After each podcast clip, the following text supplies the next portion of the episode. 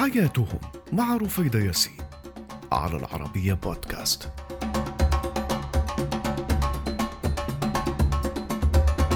مرحبا أنا رفيدة ياسين وهذه هي حياتهم على العربية بودكاست. واليوم الرحلة إلى جنوب غرب قارة أفريقيا حيث الأسرار والعجائب والغرائب.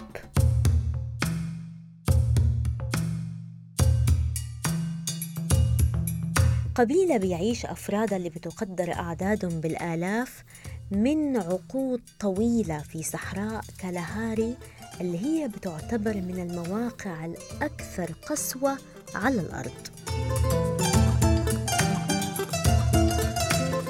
نساء قبيلة سان هم المصدر الرئيسي لتميز هذه القبيلة. زيهم الرئيسي معتمد على جلود الظباء المدبوغة والمطرزة بشكل متقن بعيون البوم. نعم البومة. واللي هي ما بتعتبر مصدر للتشاؤم للجميع. فعلى العكس تماما عند قبيلة سان. بتعتبر ألبومة رمز للقوة والشجاعة والفراسة والدقة. قبيلة سان بتعيش في ناميبيا وأعدادهم بتنتشر في المناطق المحيطة بصحراء كالهاري. الزواج عنده طقوس مختلفة وغريبة جدا في قبيلة سان. من أبرزها عادة متوارثة عبر الأجيال لم يتم التخلي عنها إطلاقا.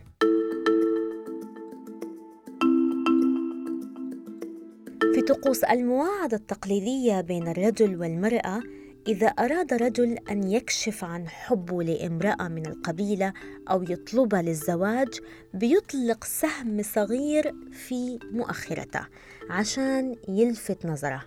وإن لم تكن الفتاة مهتمة أو معجبة بالرجل بتصفع مباشرة على وجهه. أما إذا لم تصفعه فده بيعني قبوله وإعجابه ورغبته من الزواج به وبالتالي بيذهب للتقدم إلى والدة أو جدها عشان يتزوجها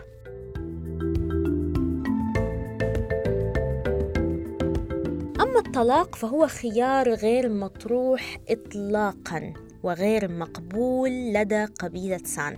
ولا يمكن إنه يكون حل في ثقافة وعادات هذه القبيلة حتى إذا استحالت الحياة بين الزوجين. ممكن يعيشوا مع بعض كشخصين منفصلين ولكن لا يتم السماح لهم بالطلاق أو ترك الأسرة اللي عندها مكان ومكانة في مجتمعهم.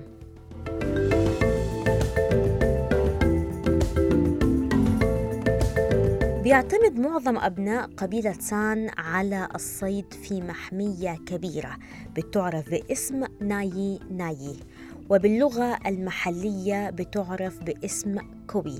واللي من المفترض إنها خاضعة للرقابة من الحكومة الناميبية على الرغم من أنه لقبيلة سان إذن خاص لدخول هذه المحمية والصيد منها حتى ما يتم منعهم عن ممارسة عاداتهم وتقاليدهم ومهاراتهم اللي هم مشهورين بها في الصيد.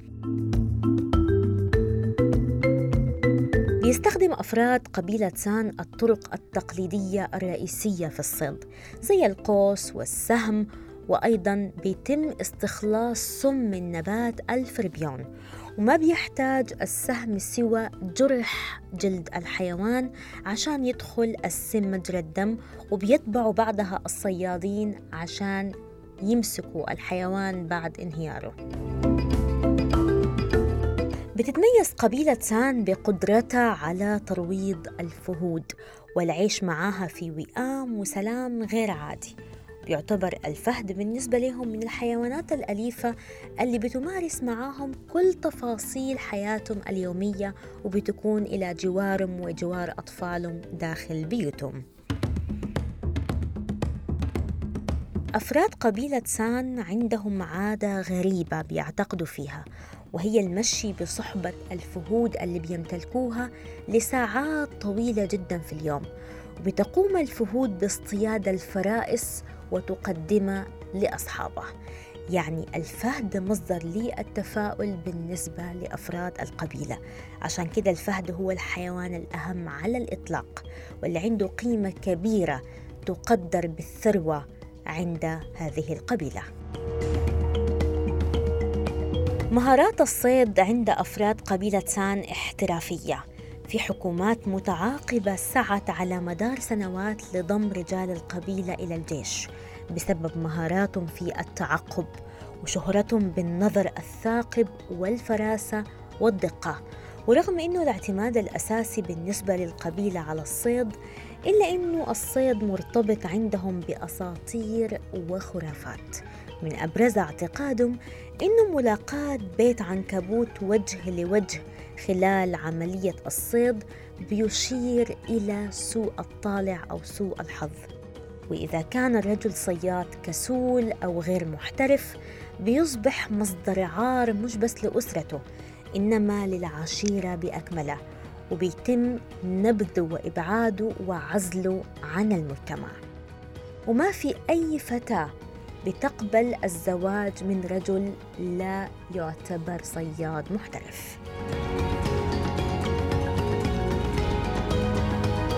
الأطفال عندهم خصوصيتهم لدى قبيلة سان وبيتم الاهتمام بهم وتلقينهم كل عادات وتقاليد القبيلة منذ نعومة أظافرهم.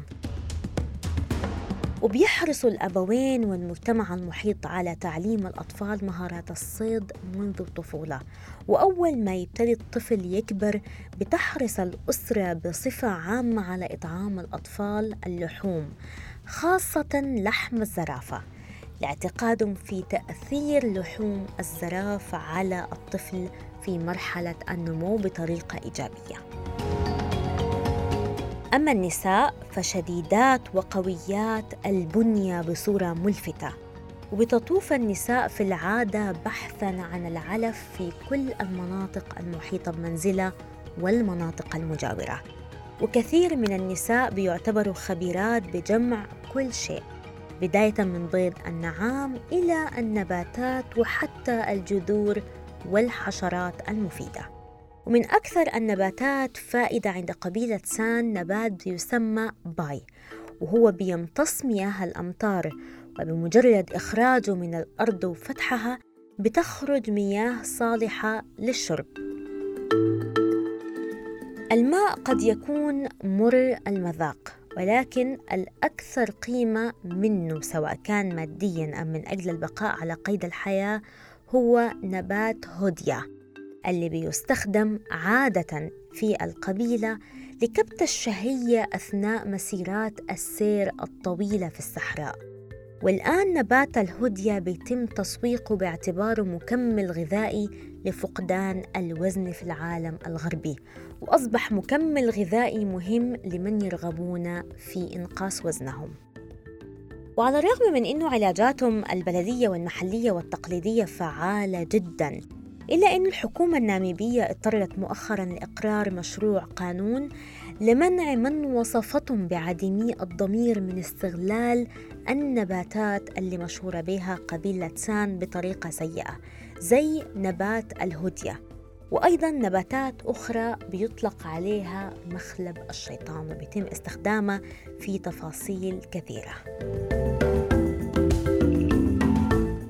أبرز استخدامات هذه النباتات العلاج وتحديدا علاج الروماتيزم. اللي بيؤكد شهرة قبيلة سان بالخبرة بالنباتات وعلاقتهم المتميزة بأرضهم إنه عندهم حوالي 300 نبتة مختلفة. وبتشكل 100 من هذه النباتات جزء دائم من النظام الغذائي وبتشمل في معظمها الظباء والحيوانات الصغيرة. والفواكه زي المارولا والمكسرات والتوت والجذور ونوع من الشمام بيعرف باسم تسامة.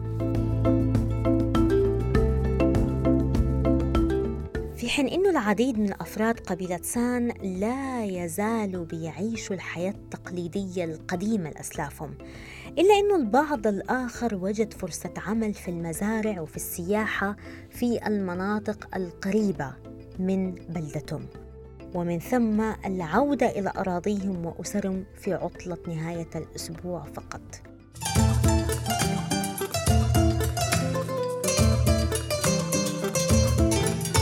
في قبيلة سان الكل يعمل الكبار الصغار النساء والرجال.